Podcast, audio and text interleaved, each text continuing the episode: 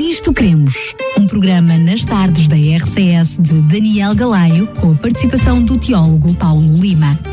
Nisto Cremos, uma abordagem atual das doutrinas fundamentais da Bíblia para o nosso dia a dia. E já estamos então de volta para mais um Nisto Cremos. Em primeiro lugar, quero dar uh, os cumprimentos, cumprimentar o nosso Paulo. Obrigado, Paulo, por estares connosco. É um prazer. Paulo, Uh, antes de começarmos o programa, vou apenas relembrar aos nossos ouvintes que temos disponível em podcast os programas anteriores Muito e, portanto, bem. neste momento vamos já no 22 programa desta série do Nisto Cremos e, portanto, se tiver dúvidas, porventura vamos mencionar algumas coisas que já falámos no passado de uma forma mais detalhada, basta dirigir-se ao nosso podcast em radiorcs.pt, escolher o separador programas e depois escolher o programa Nisto Queremos. É também pertinente, desde já, relembrar que, e dizer que neste programa concreto, bem como no programa anterior, não houve revista. Ou seja, normalmente nós temos uma revista que tem o artigo de fundo do assunto que já estamos a falar, mas que não é o caso, porque eles estão a ser feitos de propósito para este programa. Pode ser até que mais tarde no futuro possam vir a estar disponíveis, mas neste momento não existe revista e é por isso que não estamos a oferecer. Paulo, agora sim, sim. Uh, vou-te pedir que, uh, apesar no, no, programa passado nós já termos falado do que é que seria o tema desta semana, que tu antes de iniciares me explicasses algo que eu já, já fiz de introdução. Diz. Uh, nós já falámos na Lei de Deus. Exatamente. Fizemos dois, programas sobre, dois programas sobre a Lei de Deus e hoje tu, para muita tristeza minha, estou a brincar, vais dizer que não há uma lei de Deus, mas há duas, Paulo. Ah, tu vais-me convencer que há duas leis. Eu Paulo. vou tentar convencer a ti e os nossos ouvintes que há duas leis. Posso começar a, a tentativa? Pode ser. Então, vamos nós então. Ora bem, Daniel, é usual entre certos cristãos evangélicos afirmar-se que a lei moral de Deus, o decálogo, os dez mandamentos, é conhecida por estes três termos, foi abrogado pela morte de Cristo na cruz e que, portanto, o cristão já não está obrigado a observar essa lei. E citam-se muitas vezes textos de Paulo, como por exemplo o seguinte, que diz, Assim, meus irmãos, também vós estáis mortos para a lei pelo corpo de Cristo, para que sejais de outro daquele que ressuscitou dentre os mortos, a fim de que demos fruto para Deus. Está em Romanos 6, versículo 4. Ora, será que esta tese, defendida pelos antinomistas, está correta? O que é que são os antinomistas ou os antinominianos? São aqueles que defendem que a lei já não está em vigor, que a lei dos Dez Mandamentos foi foi invalidada por Cristo, foi abrogada por Cristo na cruz. Mas será que esta tese está correta? Os adventistas do sétimo dia defendem a vigência da lei moral de Deus, afirmando que há duas leis diferentes referidas nas Escrituras. A lei moral, dos Dez Mandamentos, do Decalgo, e a lei cerimonial, também conhecida como lei de Moisés, e que foi apenas a lei cerimonial que foi abrogada. Será que esta distinção entre a lei moral e a lei cerimonial é bíblica? A, pergunta grande é: encontra-se na Bíblia? E eu respondo com várias perguntas, para começar. Por que razão os antigos expositores das Escrituras faziam a distinção entre a bem moral e a bem cerimonial? Por que razão as confissões de fé protestantes elaboradas nos séculos XVI e XVII definiam claramente a existência de duas leis distintas na Bíblia? Por que razão vários teólogos protestantes e evangélicos destacados defenderam esta verdade no passado? Por que razão os adventistas, em consonância com todos estes, também aceitam que existem duas leis distintas referidas na Bíblia? Vamos ver em seguida, a partir do texto bíblico, algumas razões para a tomada desta posição, que é a posição padrão da Igreja Adventista do Sétimo Dia, mas como eu disse antes, foi no passado adotada por muitos protestantes e muitos evangélicos, teólogos de renome internacional e até por uh, confissões de fé protestantes clássicas. O que nós vamos mostrar a par e passo é, é o contraste entre a lei moral e a lei cerimonial. E vamos começar fazendo o seguinte, e ao longo do programa vamos fazer isto, que é, eu vou opor textos bíblicos, eu vou mostrar que um se aplica à lei moral e outro se aplica à lei cerimonial, e que eles estão em contraste uns com os outros. Eu vou começar pelo primeiro versículo, por um lado, a Bíblia refere-se a uma lei que foi escrita por Deus e dada por ele diretamente a Moisés. O texto está em Êxodo 31, 18 e diz: E deu Deus a Moisés, quando acabou de falar com ele no Monte Sinai, as duas tábuas do testemunho, tábuas de pedra, escritas pelo dedo de Deus. Por outro lado, a Bíblia refere-se a outra lei que foi escrita por Moisés e dada por ele aos levitas. O texto está em Deuteronômio 31, versículos 24 a 26 e diz assim: E aconteceu que, acabando Moisés de escrever as palavras desta lei num livro, até de todas acabar, deu ordem Moisés aos levitas que levaram a arca de concerto, dizendo: Tomai este livro da lei e pondo-o ao lado da arca do concerto do Senhor vosso Deus, para que ali esteja por testemunha contra ti. Ora, dado que estas duas leis foram otorgadas por dois agentes diferentes, o primeiro texto fala de Deus como o dador da lei e o segundo texto fala de Moisés como dador da lei, aqui está a razão que explica porque uma destas leis se denomina a lei de Deus e a outra se denomina a lei de Moisés. Trata-se, Daniel, de dois códigos legais distintos e inconfundíveis. E em seguida vamos ver as diferenças que, segundo a própria Bíblia, existem entre estas duas leis. Vamos fazer uma oposição. Muito bem. Na verdade, vamos ver 14 oposições de textos que mostram que há duas leis que têm que haver necessariamente a referência a duas leis na Bíblia, porque senão isto era uma grande confusão. Então, a primeiro, primeiro contraste. A, primeiro, a lei de Deus foi promulgada pelo próprio Deus. Vamos ver o que diz Êxodo 20, 1 e 2. Diz assim: Então falou Deus todas estas palavras, dizendo: Eu sou o Senhor teu Deus, que te tirei da terra do Egito, da casa da servidão. E depois seguem-se os 10 mandamentos da lei moral de Deus, que estão em Êxodo 23 a 17, que nós já estudamos com antecedência, antecedentemente, nos dois programas que dedicamos à lei de Deus. Portanto, ou seja, com, na, a introdução aos Dez Mandamentos é este texto que eu acabei de ler.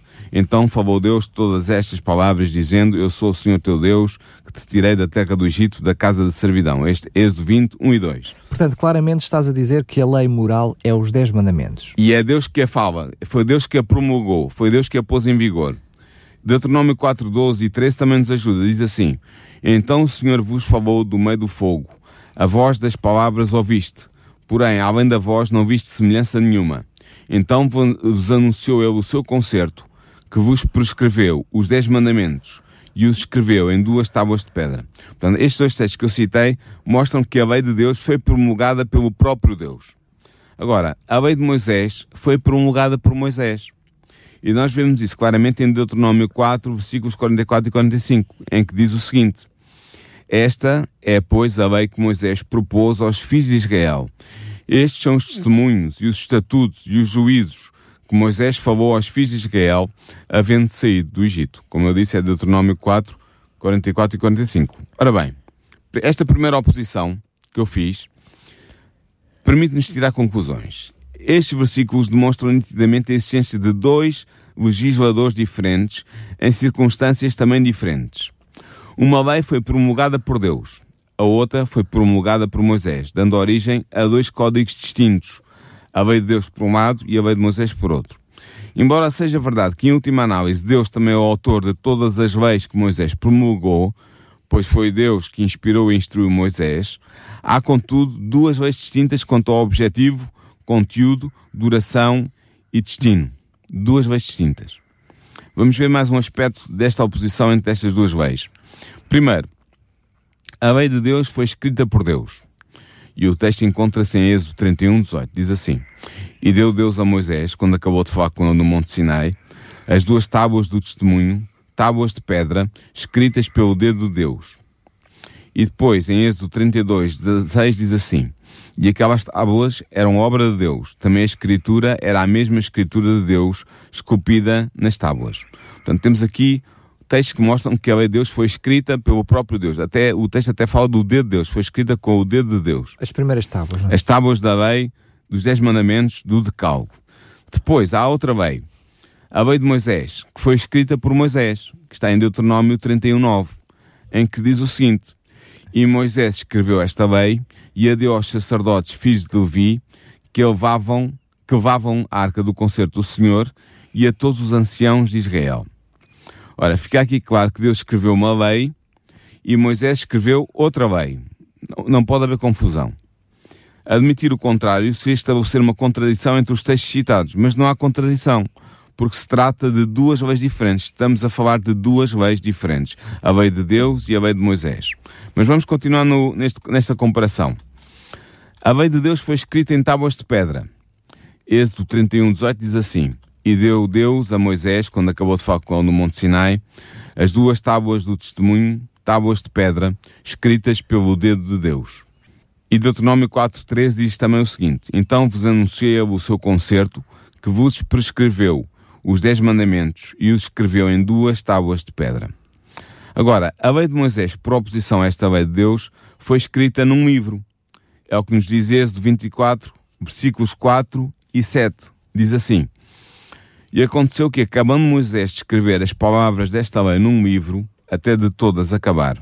Ah, perdão, isto está em Deuteronômio 3, 24. E agora sim, Êxodo 24, 4 e 7 diz assim, Moisés escreveu todas as palavras do Senhor e levantou-se pela manhã de madrugada e edificou um altar ao pé do monte e doze monumentos, segundo as doze tribos de Israel. E tomou o livro do concerto e o leu aos ouvidos do povo e eles disseram, tudo o que o Senhor tem falado faremos e obedeceremos. Ora, vemos aqui um contraste entre o modo como foi registada a lei de Deus e o modo como foi redigida a lei de Moisés. E assim é flagrante a distinção destas duas leis. Em relação à lei escrita em tábuas de pedra, diz que Deus nada acrescentou em Deuteronômio 5.22. E assim não se pode admitir, como querem alguns, que a lei escrita no livro por Moisés seja uma continuação da lei escrita por Deus nas tábuas de pedra. Não é verdade. São duas leis bem diferenciadas, bem distintas até porque uma, uh, por isso é que nós chamamos, uh, mesmo historicamente, os teólogos chamam uh, a lei moral, como não podia deixar de ser, porque Sim. tem um fundo moral, hum. e diria que é a base de todas as leis em qualquer sociedade. Sim. E depois temos aquelas também consideradas as leis uh, mosaicas, precisamente por serem as leis de Moisés ou as leis cerimoniais, que tinham a ver com ações específicas, que vamos ver isso mais à frente. Sim. Mas deixa-me só fazer aqui uma correção. Diz. Uh, uh, é verdade que as primeiras leis são escritas pelo, pelo, pelo dedo de Deus. A lei moral. as primeiras pedras da lei moral, mas as segundas pedras, porque sabemos o episódio, são partidas e depois Deus... Deus pede a Moisés que traga pedras novas, mas foi Deus que escreveu outra vez. Deus dita e Moisés escreve, não? Não, não. Deus, Deus pediu que Moisés trouxesse novas tábuas de pedra porque ele tinha partido as primeiras, mas elas foram virgens. E Deus escreveu então a lei novamente aí. E, essa, e essas tábuas é que estão, ainda hoje não sabemos onde, mas estão na Arca da Aliança. Dentro da Não sabemos onde é que a Arca da Aliança para, mas elas estão lá dentro. Mas vamos continuar nesta comparação entre a lei de Deus e a lei de Moisés e ver como elas são realmente duas leis distintas. A lei de Deus foi colocada por Moisés dentro da Arca da Aliança. Cá está. Diz assim, Deuteronômio 10, 4 e 5. Então escreveu nas tábuas, conforme a primeira escritura, os dez mandamentos, que o Senhor vos falara no dia da congregação no monte do meio do fogo.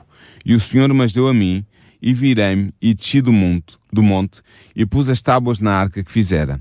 E ali estão como o Senhor me ordenou. Isto, como eu disse, é em Deuteronômio 10, 4 e 5.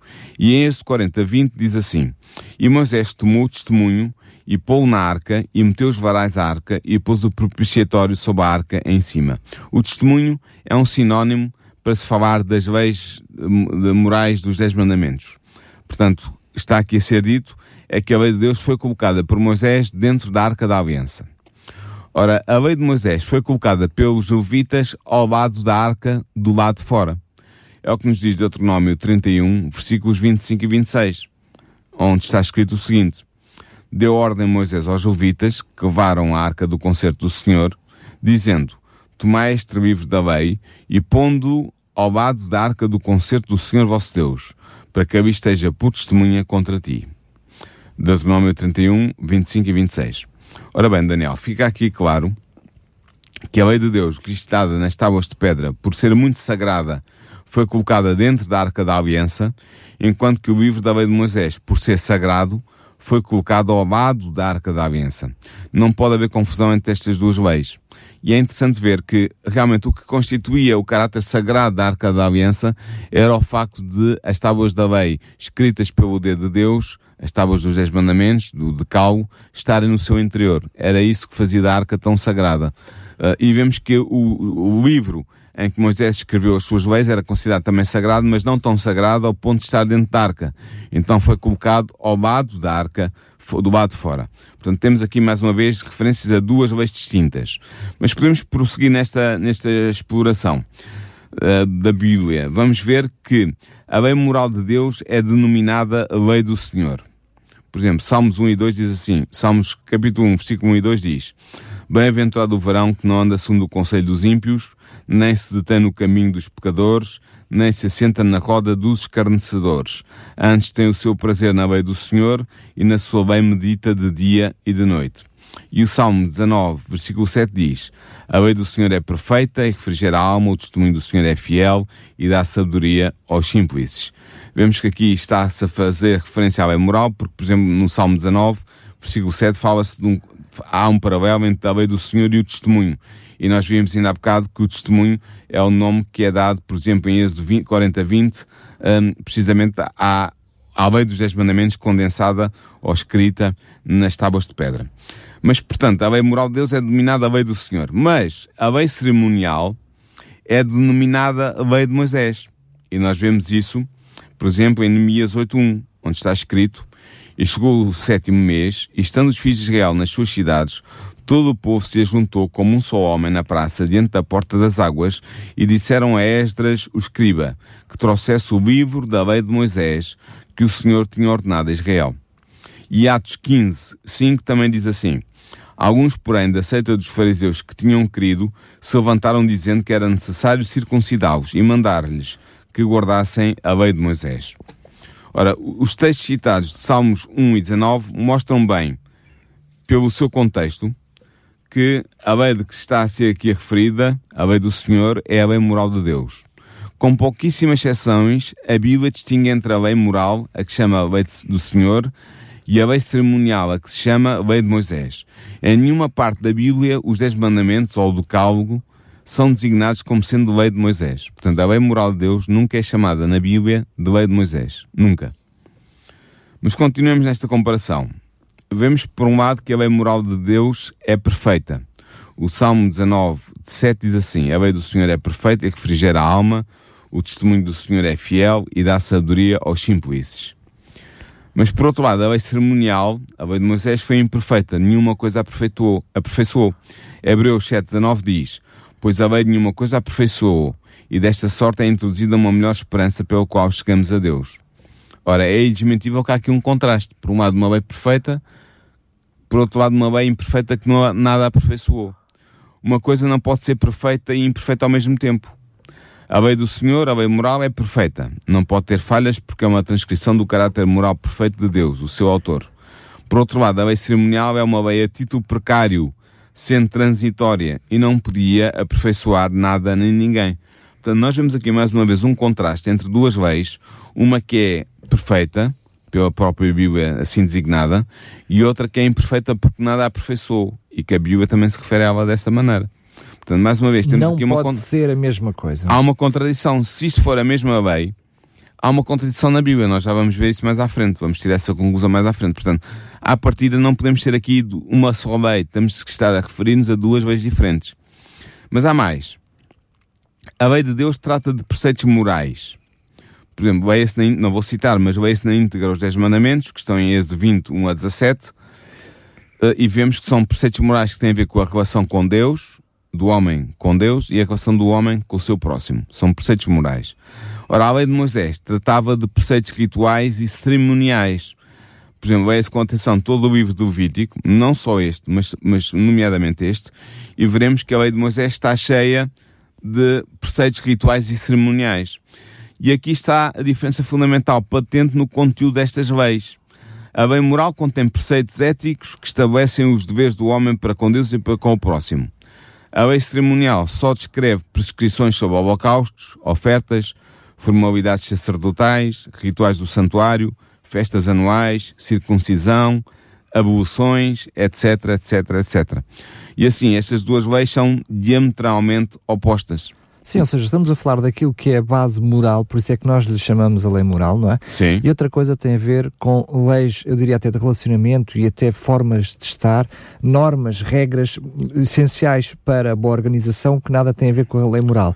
Mas quando falamos em lei acerca dos altares, lei acerca dos servos, Exatamente. leis sobre a violência. É havia mesmo. leis específicas por causa das propriedades que cada um tinha. Sim, isso havia, era, a lei civil que a também faz, parte, faz é? parte da, da, da lei de Moisés. Sim, até havia exatamente. a lei dietética que nós hoje sim, uh, uh, provavelmente até seria interessante depois verificarmos isso, mas uh, havia várias leis, até havia leis de organização dos próprios sacerdotes, ou seja, este, este, tipo de leis, como tudo isso fazia hoje, parte da lei de Moisés. Isso, nós hoje temos um código civil, não é? O nosso código civil tem tudo lá dentro, mas aqui era um pouco diferente. Nesta altura era um pouco diferente. Havia exatamente a lei de Deus e depois havia, digamos, uma lei paralela que eram várias leis, porque como tu disseste há bocado, acabaste de dizer, eram, havia leis civis, havia leis religiosas, havia leis cerimoniais, havia leis dietéticas, portanto eram, era um conjunto de leis, mas esse conjunto de leis, são conhecidos como a lei de Moisés, é distinta da lei de Deus, que claro. é a lei moral dos Dez claro, Mandamentos. Claro. Mas eu vou continuar a mostrar isso.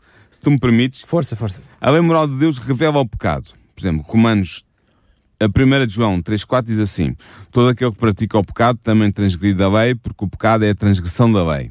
E Romanos 3.20 diz: Por isso nenhuma carne será justificada diante dele pelas obras da lei, porque pela lei vem o conhecimento do pecado. Uh, e em Romanos 7.7 diz: Que diremos, pois, é a lei pecado? De modo nenhum, mas eu não conheci o pecado senão pela lei, porque eu não conheceria a concupiscência se a lei não dissesse: Não cobiçarás.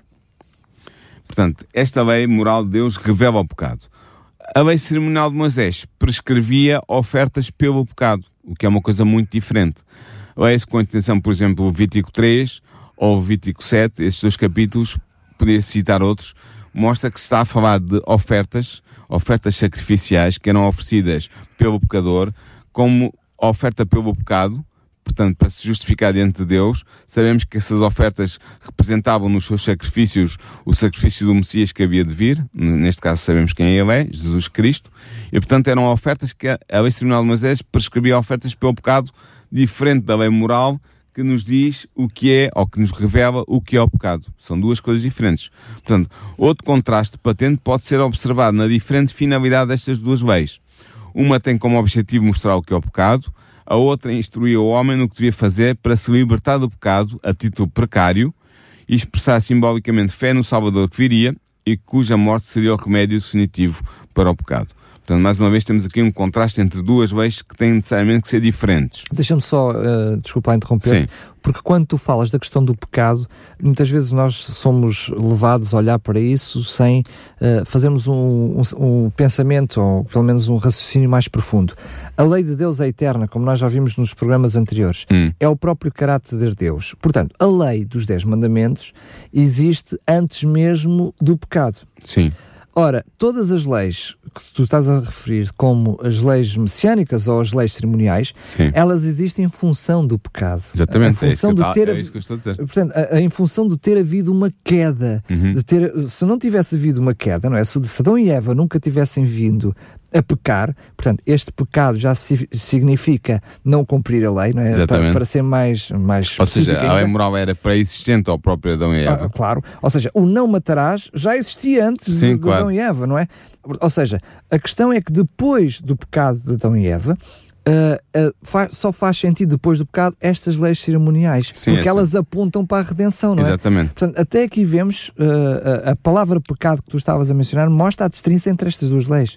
Mas vamos continuar a fazer a comparação para que os nossos ouvintes fiquem sem dúvida nenhuma de há realmente referida na Bíblia, referidas na Bíblia duas leis diferentes. Vamos ver então. A lei moral de Deus permanece para sempre. Salmos 111, 7 e 8 diz assim: As obras das suas mãos são verdade e juízo, fiéis todos os seus mandamentos, permanecem firmes para tudo o sempre, são feitos em verdade e retidão. Portanto, está aqui a falar da lei moral, dos, a lei dos mandamentos, a lei um, que são que, um, que, são obras das mãos de Deus e que são verdade e juízo. Mas por outro lado, a lei cerimonial de Moisés foi abolida na cruz. Colossenses 21, uh, 2, 14 e este é o verdadeiro sentido desta, deste texto. Diz assim: Tendo Jesus cancelado o escrito de dívida que era contra nós e que constava de ordenanças, o qual nos era prejudicial, removeu inteiramente, cravando na cruz. Ora, de uma lei diz que deve permanecer para sempre, de outra se diz que foi cravada na cruz. Note-se que esta última, que foi cravada na cruz, consistia em ordenanças. É esse o termo que é utilizado em Colossenses 2.14. Ou seja, em preceitos rituais. Ordenanças é um termo que, se os nossos ouvintes quiserem ir a um bom dicionário de português, encontrarão lá a explicação. São ordens que são dadas no sentido de, de implementação de princípios rituais. Portanto, por exemplo, nós cristãos falamos da ordenança do batismo ou da ordenança da ceia do Senhor. São preceitos, são ordenanças porquê? Porque aplicam, um, põem em, em prática uh, princípios uh, rituais. O batismo é um rito, a, a ceia do Senhor é um rito também. Ora bem, esta última lei que foi abolida na cruz uh, constava de ordenanças. Portanto, tinha a ver com preceitos rituais, não tem nada a ver com a lei dos Dez Mandamentos, como muitos, ou pelo menos alguns pastores evangélicos defendem, que foi a lei dos Dez Mandamentos que foi cravada na cruz. Isso não faz sentido nenhum. Não, Mais uma vez cravado... seria uma contradição Sim. entre a lei eterna e a lei de Deus que se tivesse sido cravada na cruz. Seria, né? não seria eterna, claro. Haveria uma contradição. Portanto, a lei tribunal de Moisés é que foi abolida na cruz. Ora, e a lei de moral de Deus é dito que permanece para sempre. Portanto, pode ser uma mesma lei? Não. Só uma absoluta ausência de lógica é que concordaria que tal, com tal identificação de duas leis que são, obviamente, distintas. Mas vejamos mais uma distinção entre as duas. A lei moral de Deus é estabelecida na dispensação cristã. Romanos 3,31 diz assim: Anulamos, pois, a lei pela fé? De maneira nenhuma. Antes estabelecemos a lei. A lei cerimonial de Moisés é abolida na dispensação cristã. Efésios 2,15 diz: Cristo, na sua carne, desfez a inimizade, isto é, a lei dos mandamentos, que consistia em ordenanças para criar em si mesmo dos dois um novo homem, fazendo a paz. Cá está mais uma vez uma lei que tem mandamentos, mas que consiste em ordenanças, ou seja, em preceitos que aplicam princípios rituais uh, à vida do crente. Uh, e portanto não é a lei moral dos 10 mandamentos que está aqui em causa, é uma outra lei, mas há aqui uma, uma oposição, é flagrante oposição entre estes dois textos. Porquê? Porque um fala claramente de uma lei estabelecida pela fé em Cristo e o outro refere uma lei desfeita pela morte de Cristo. Sem dúvida que se referem a duas leis distintas, uma imutável, a outra caduca. Nota Daniel, mais uma vez, que a lei revogada consiste em ordenanças, ou seja, em preceitos rituais. Nada tinha de moral. Outra oposição ainda entre estas duas leis. A lei moral de Deus é uma lei eterna e não abrogável, ou seja, não pode ser revogada. E Moisés 5,18 diz isso claramente, quando diz: Porque em verdade vos digo que até que o céu e a terra passem, nem um jota ou um tilo se omitirá da lei, sem que tudo seja cumprido. É Jesus que está aqui a falar na primeira pessoa, na primeira pessoa, é o que está a falar, e portanto há claramente aqui esta lei que diz que não se omitirá nada da lei até que o céu e a terra passem. Ora, nós sabemos que embora vá haver uma renovação do céu e da terra quando Jesus voltar, depois de Jesus voltar, a verdade é que eles vão continuar a existir. Portanto, o que Jesus está a dizer é que esta lei é eterna. Mas a lei cerimonial de Moisés era mera sombra das coisas futuras. Era uma sombra. Hebreus 10, 1 diz assim, porque tendo a lei a sombra dos bens futuros e não a imagem exata das coisas, nunca pelos mesmos sacrifícios que continuamente se oferecem cada ano, poderá aperfeiçoar os que a eles se chegam. Portanto, este paralelo, quanto a mim, é muito convincente e é claro. Uma lei duraria até que o céu e a terra passem, isto é, por toda a eternidade, enquanto que a outra lei era mera sombra dos bens futuros, ou seja, era símbolo, prefiguração, tipo. Era uma lei transitória. Nota Daniel que quando se diz que nem um J ou um til são omitirá da lei sem que tudo seja cumprido, este cumprimento não significa a cessação de vigência, pois se fosse esse o significado da palavra, tratar-se-ia da abrogação, e assim ficaria desmentido o período de duração que Cristo atribuiu a esta lei, ou seja, o período de existência do céu e da terra. Quando eu cumpro um contrato, eu não estou a anulá-lo, estou a pô-lo em prática. O mesmo se passa com o cumprimento da lei moral de Cristo. Ele não a anulou, ele pô-la em prática. É isso que significa quando ele diz que tudo uh, não se passará, nem, uh, não queirá nem o um da lei, sem que tudo seja cumprido. Ou seja, sem que tudo seja posto em prática. Mais uma comparação entre a lei moral e a lei cerimonial.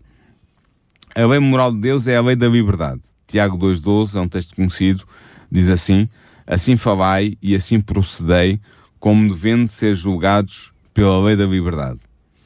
A lei cerimonial de Moisés era julgo de servidão. Gálatas 5, 1 a 3 diz: Estai, pois, firmes na liberdade com que Cristo nos libertou, e não torneis a meter-vos debaixo do jugo da servidão. Eis que eu, Paulo, vos digo, que se vos deixar de circuncidar, Cristo de nada vos aproveitará. E de novo protesta todo o homem que se deixar circuncidar, que está obrigado a guardar toda a lei. Ora bem, Daniel, temos aqui duas afirmações em colisão frontal. A lei moral de Deus não é um jugo, mas o garante da nossa liberdade moral. Quanto à lei cerimonial de Moisés, Cristo libertou-nos dela, pelo que se ela voltássemos, seria um, inútil jugo de servidão. Os cristãos gálatas estavam a ser tentados precisamente a se circuncidarem e a observarem a lei cerimonial. Daí a admoestação de Paulo neste segundo texto em Gálatas 5, 1 a 3. Mas estamos mais uma vez a ver as, a, a oposição, o contraste entre estas duas leis. Mas há mais contrastes. Por exemplo, a lei moral de Deus não pode ser mudada. Lucas 16, 17 diz: E é mais fácil passar o céu e a terra do que cair um til da lei. Portanto, significa que a lei não pode ser alterada. Mas a lei cerimonial de Moisés foi mudada.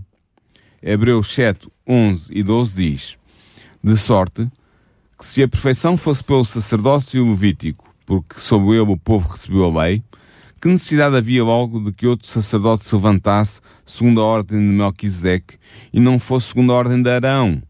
Porque mudando-se o sacerdócio, necessariamente se faz também mudança da lei. Portanto, a Bíblia aqui fala de uma lei que é imutável e de uma outra lei que foi mudada. Ora, a Bíblia não se contradiz. Portanto, estão a ser referidas necessariamente por este texto duas leis distintas. A lei imutável é a lei moral de Deus. Vê-se pelo contexto de Lucas 16, 17. A lei que mudou era aquela que se relacionava com o sacerdócio levítico e com o ritual no santuário, ou seja, a lei cerimonial de Moisés. E isso é, é sobre essa lei que Hebreus 7, 11 e 12 está a falar.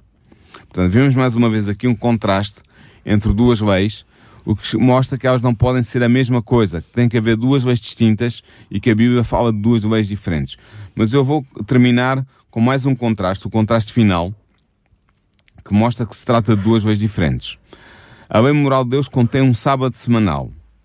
Êxodo 20, versículos 8 a 11 diz o seguinte: Lembra-te do dia de sábado para o santificar. Seis dias trabalharás e farás toda a tua obra, mas o sétimo dia é o sábado do Senhor teu Deus. Não farás nenhuma obra, nem tu, nem teu filho, nem tua filha, nem teu servo, nem tua serva, nem o teu animal, nem o teu estrangeiro que está dentro das tuas portas, porque em seis dias fez o Senhor o céu e a terra, o mar e tudo o que neles há, e ao sétimo dia descansou.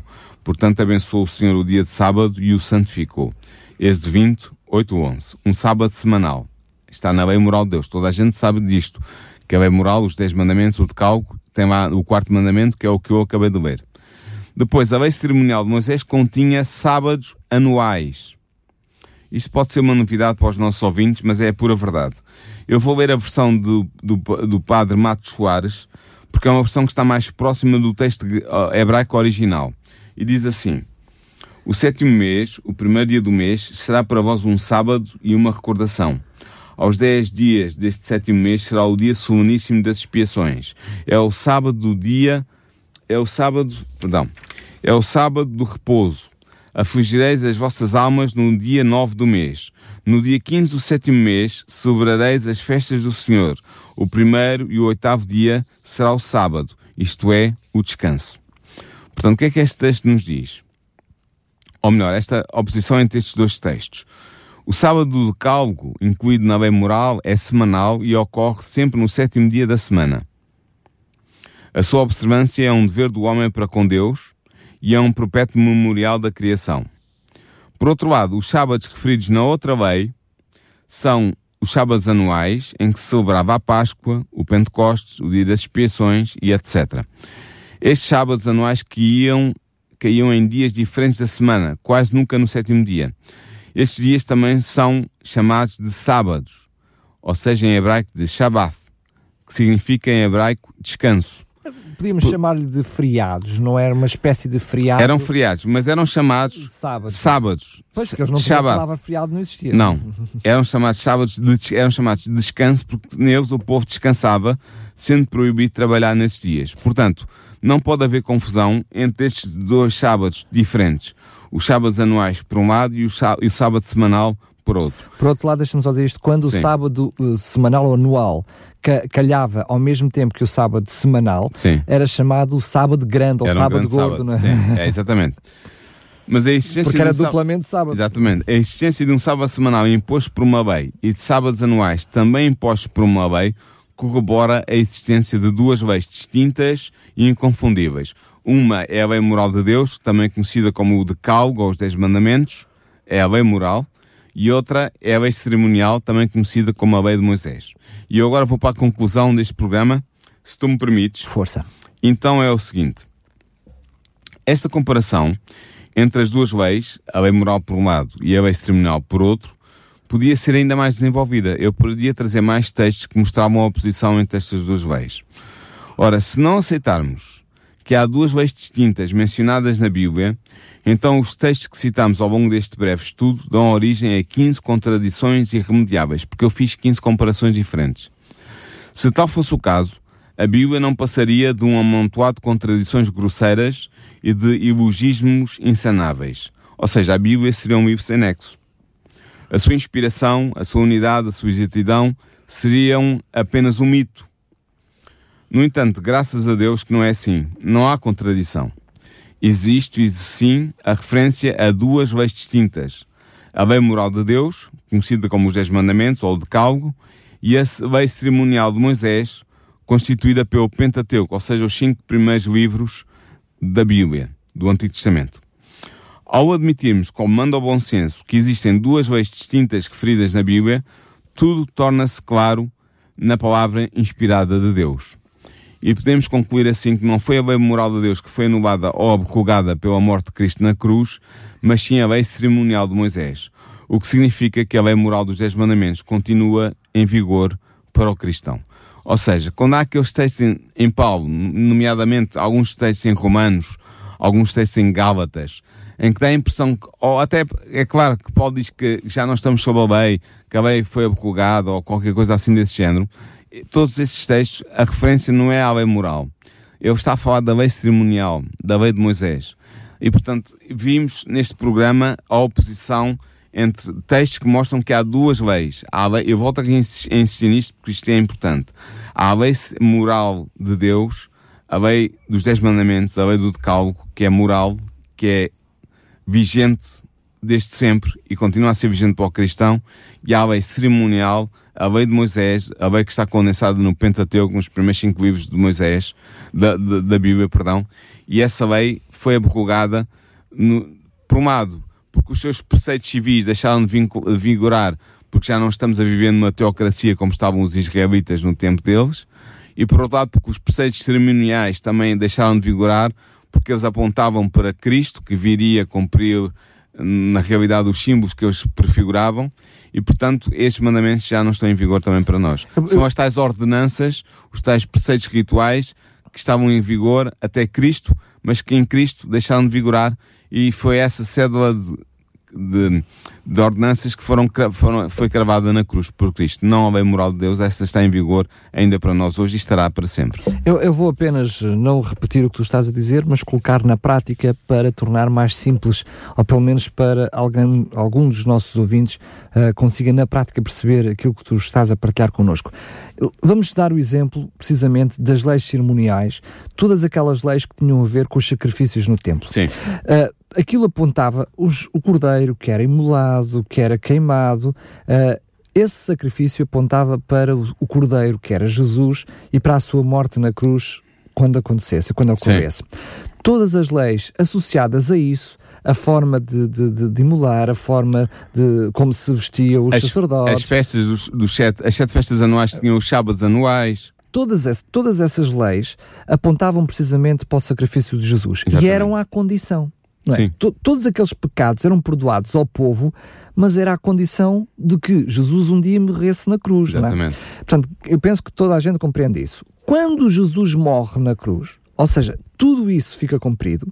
É precisamente por esse motivo que se rasga o véu do templo, uh, mostrando claramente que já não havia necessidade de mais sacrifícios uhum. dos cordeiros, porque o sacrifício máximo, máximo tinha, tinha acabado de ocorrer. Sim. Agora imaginamos, todos aqueles, todo aquele povo que até ali estava habituado a fazer os seus sacrifícios, lembramos que os sacrifícios eram diários, havia depois as festas e os sacrifícios anuais, Sim. mas diariamente havia vários sacrifícios. Sim, havia dois sacrifícios da manhã e da tarde em favor do povo todo e depois havia os sacrifícios particulares dos, em, das em função pessoas. do pecado particular.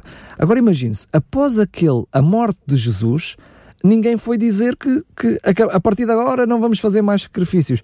Houve um período de adaptação em que o povo esteve confuso e precisou, precisamente, a, para já Deus resolveu o problema. Uh, o templo foi destruído no com, ano 70. Com, com a destruição do templo. Mas na morte de Jesus, naquele preciso momento, com o rasgar do véu, mostra claramente que uh, aquilo tinha acabado. Hum. Mas por isso é que os apóstolos a seguir repetidamente têm que mostrar que esses sacrifícios já não fazem sentido. Exatamente. Um, mais ainda, preceitos como a questão da, da, da circuncisão que Sim. tu mencionaste, tinha a ver com o povo específico de Deus. A partir daquele momento, o povo de Deus passou a ser todo e qualquer um que aceitasse o sacrifício de Jesus. Uhum. Lembramos, por exemplo, uh, uh, o sonho uh, que Pedro teve do, do, do, lençol dos animais. Não é? Muita gente, as pessoas pensam que aquilo tem a ver com os animais que se podem comer ou não podem comer. Sim. Nada disso tem, aquele sonho tem a ver precisamente com a noção que Deus teve que mostrar ao povo que todos os seres humanos eram limpos, limpos e, e dignos eram, de receber o Evangelho. E era agora o povo de Deus, era todo, era todo o mundo, era todas Sim. as pessoas.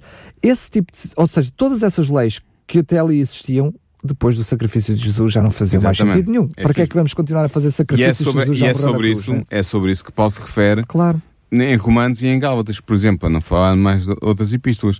Portanto, o, o que acontece é que as pessoas, os crentes de boa fé e tudo mais, uh, ficam enganados por isso e depois não são elucidados devidamente pelos seus pastores. Uh, e, e, há então essa, essa confusão que se instala e foi por isso é que eu quis trazer este tema hoje. Já falámos a, a fundo do, em dois programas sobre a lei de Deus, sobre a sua vigência, segundo as Escrituras, que ela está, a lei moral de Deus, os dez mandamentos estão em vigor para nós hoje e estão sempre em vigor, porque refletem o caráter moral do próprio Deus e Deus é eterno e portanto a lei será eterna também, a lei moral.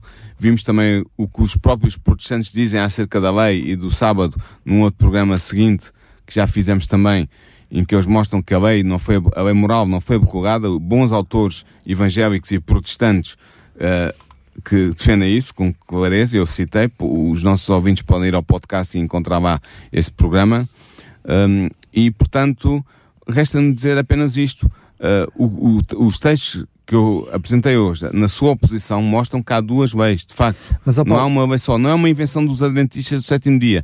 Alguns evangélicos dizem, ah, essas duas leis é uma invenção dos adventistas. Não é uma invenção dos adventistas, é bíblico. Eu acabei de mostrar neste programa que é bíblico. Mas hum, o que me deixa mais desconcertado é que eh, os, eh, o surgimento de que, isso- que há só uma lei e que ela foi aborregada, na prática não serve para justificar que os 10 mandamentos já não estão em vigor, mas que apenas um dos 10 não está em Ou vigor. seja, tu dizes que as pessoas que fazem esse, esse malabarismo intelectual de dizer que a lei foi abrogada e que só há uma lei é por causa do sábado para não terem que É observar apenas o sábado. sábado. Porque eu não acredito que haja alguém que eu diga assim, então se a lei já não está em vigor, eu já posso matar. Hum, ou posso adulterar, Posso adulterar, ou posso posso roubar. idolatrar. Posso idolatrar, posso fazer qualquer coisa. Claro, Toda a gente me vai dizer é verdade, que não, tu tens que não razão. posso, não é? Tens razão. Ah, mas quando chega a altura do sábado, ah não, a lei foi, foi anulada. Sim, Não, exatamente. foi- Por isso é que eu- nós temos feito estes programas para mostrar às pessoas ah, de boa índole e co- com- de boa intenção e pessoas na sua inocência podem estar a a desconhecer estas questões. Por isso é que nós as trazemos à antena para que as pessoas possam ah, ter a informação correta e possam agir com base nessa informação correta. Ah, Olha, e muito esse é bem. o sentido do nosso trabalho aqui. Olha, Paulo, eu até proponho que façamos o seguinte, se achares por bem. Como já vimos isto, aliás, este assunto que estamos a falar agora é a primeira vez que o estamos a falar, a noção das duas leis, Sim. ah, a diferença e a distinção entre ambas as leis Hum. e porque é que existiu uma e porque é que existiu outra. Exato. Esse foi o programa de hoje. Mas já no passado, nos programas anteriores, nós falámos precisamente sobre a vigência da lei de Deus e falámos dos dez, mandaman- Dos dez mandamentos. mandamentos e falámos inclusive sobre a questão do quarto mandamento Tu do sabes, já sábado. tivemos um programa dedicado a isso. Uma das, das grandes objeções à questão do sábado tem a ver com a questão da, da lei de Deus ter sido uh, Abolida. abolida. E, portanto, na realidade, com esta explicação, tu dás resposta a uma dessas objeções. Sim. Mas eu permitia que fôssemos mais longe, porque eu acho que isso ajudaria muitos dos nossos ouvintes a perceber como é que se alterou como é que se passou do sábado, sábado para o domingo? Sim, vamos ver Quando isso é que surge? Pode, ser então, fica assim combinado? Para a semana está combinado. Muito bem. Uh, vamos ver isso. Um, e depois, mais para a frente, eu vou abordar três textos que são normalmente usados por alguns um, líderes evangélicos para dizerem que o sábado já não está em vigor no Novo Testamento.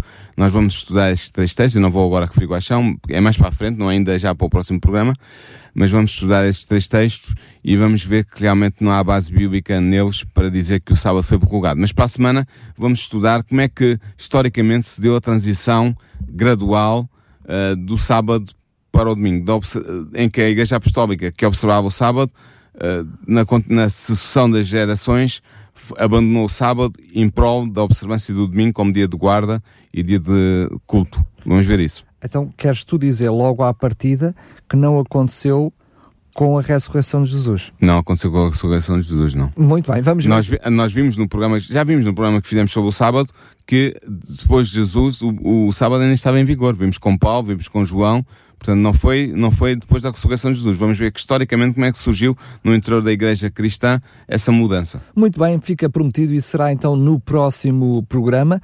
Neste programa, duas coisas. Primeiro, relembrar que este programa ficará também disponível em podcast, em radiorcs.pt. Pode ouvir, fazer o download, é completamente gratuito e pode também, se quiser, fazer as suas questões, uh, fazer alguma sugestão, pode fazê-lo para programas radiorcs.pt. Teremos todo o prazer ir ao encontro das respostas e certamente não ficará sem resposta.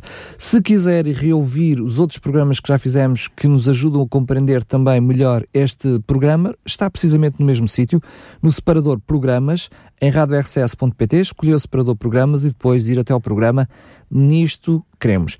Lembrar ainda que neste programa concreto Uh, não, não temos revista, estamos a fazer este programa precisamente uh, no contexto daquilo que foram as, as, as questões, as perguntas e as necessidades uh, de, de, abordagem para explicar melhor este, este programa. Portanto, não vamos ter revista no programa de hoje, no entanto, estamos cá para tirar alguma dúvida, alguma questão. Basta entrar em contato connosco, relembro mais uma vez, programas arroba rádio RCS pt. Agora sim, Paulo, quero mais uma vez agradecer-te muito. É um fica, prazer. Fica enquanto marcado para o próximo para. A próxima semana cá estaremos. Nisto Cremos, um programa nas tardes da RCS de Daniel Galaio, com a participação do teólogo Paulo Lima. Nisto Cremos, uma abordagem atual das doutrinas fundamentais da Bíblia para o nosso dia a dia.